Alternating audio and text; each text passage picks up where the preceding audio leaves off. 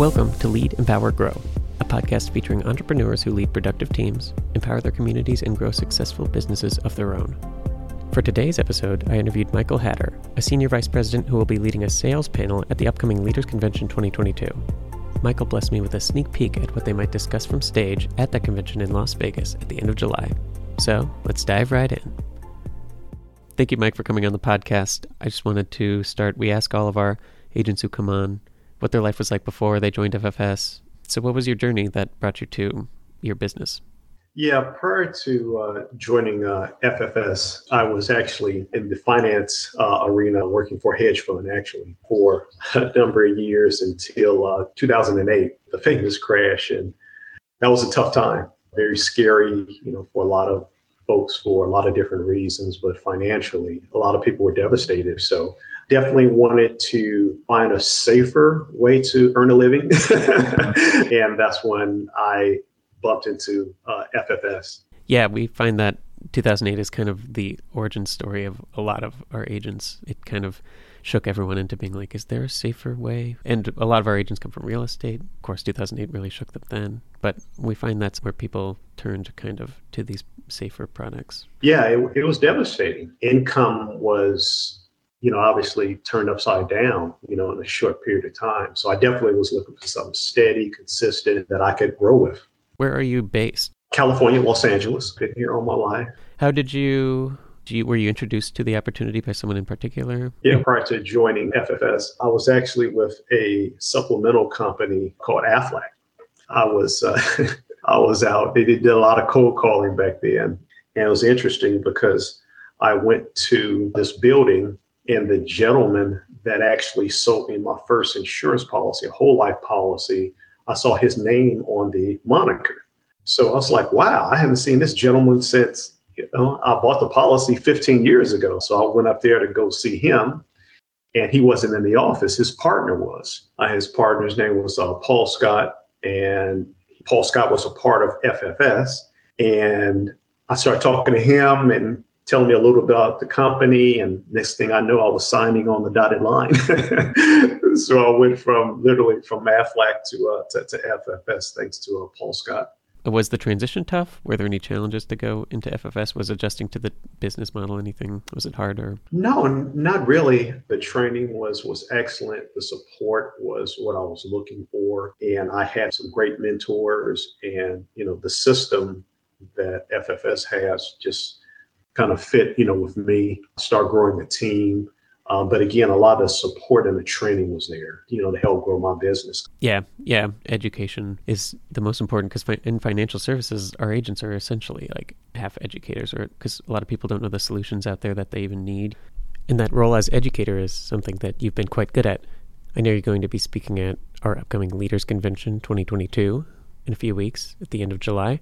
Could you tell us a little about what you're going to be talking about there? Uh, actually, I'm going to be leading a panel discussion, and we're going to be talking about what are we doing to ensure that our clients have financial security? What are some of the things that our agents are doing out in the field? Um, these four agents that uh, that I'll be questioning or hosting, get into some of their uh, uh, background and you know, finding out kind of what their motivations are, how they're helping their clients, what they're seeing out in the field, and because they're getting results. So looking forward to it.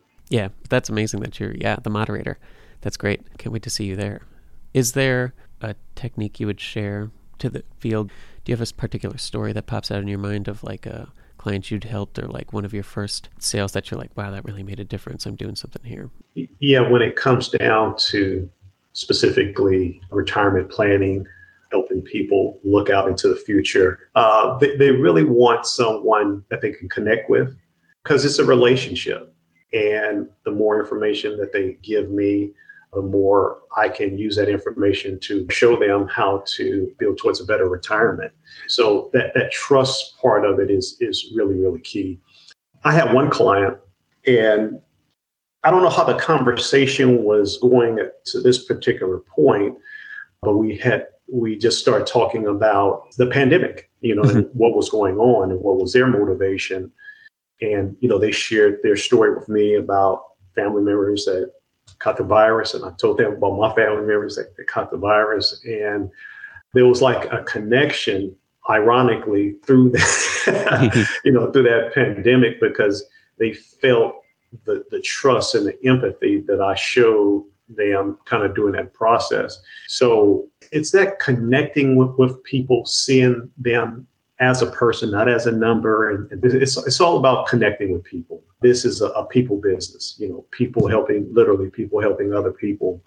And I would, if that's a little nugget, but, uh, you know, again, when that trust factor gets to that point where, you know, they trust you in what you're saying and what you're offering them, I think that's the, that's been one of the keys for me. Living through 2008, mm-hmm. for clients and for, for representatives. Um, it was a scary time. And right now, you know, our country is going through some tough, you know, economic times with inflation and financial markets, the roller coaster, you know, that people are on. One of the things that, that I find is that, especially with some of the products that we, we, we offer where someone can't lose money, we throw that term around a lot.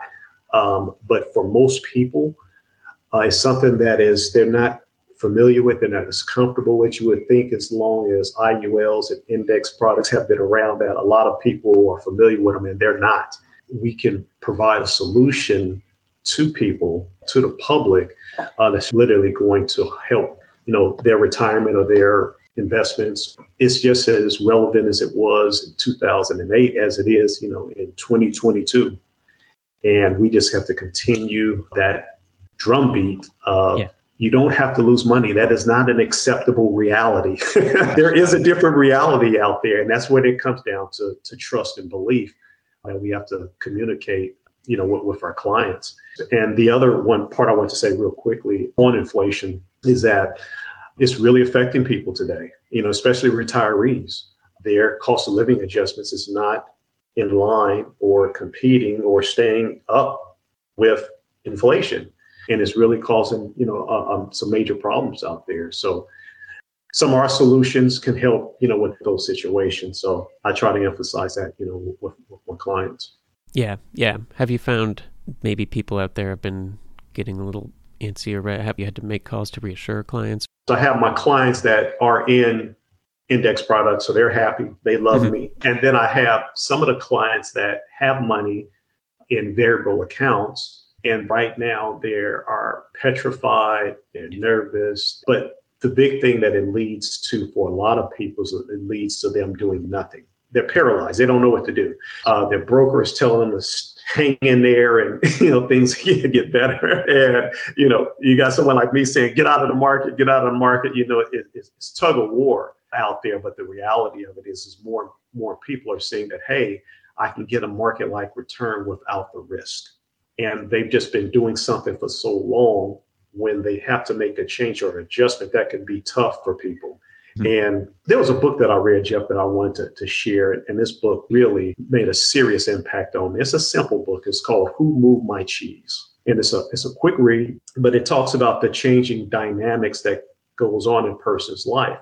Mm-hmm. and the one consistent thing that will happen in life is change a lot of times, again, when our, our clients are kind of stuck and they're paralyzed, you know, we have to remind them that change is a natural part of life. We go through four seasons of the year. You know, there's winter, there's summer, there's spring, and there's fall. Things uh, grow up, things die. It's just a part of life. And as we go through life, we learn things, we do better. When we didn't know, we ran with the information that we had. But now that we have better information, we make better decisions.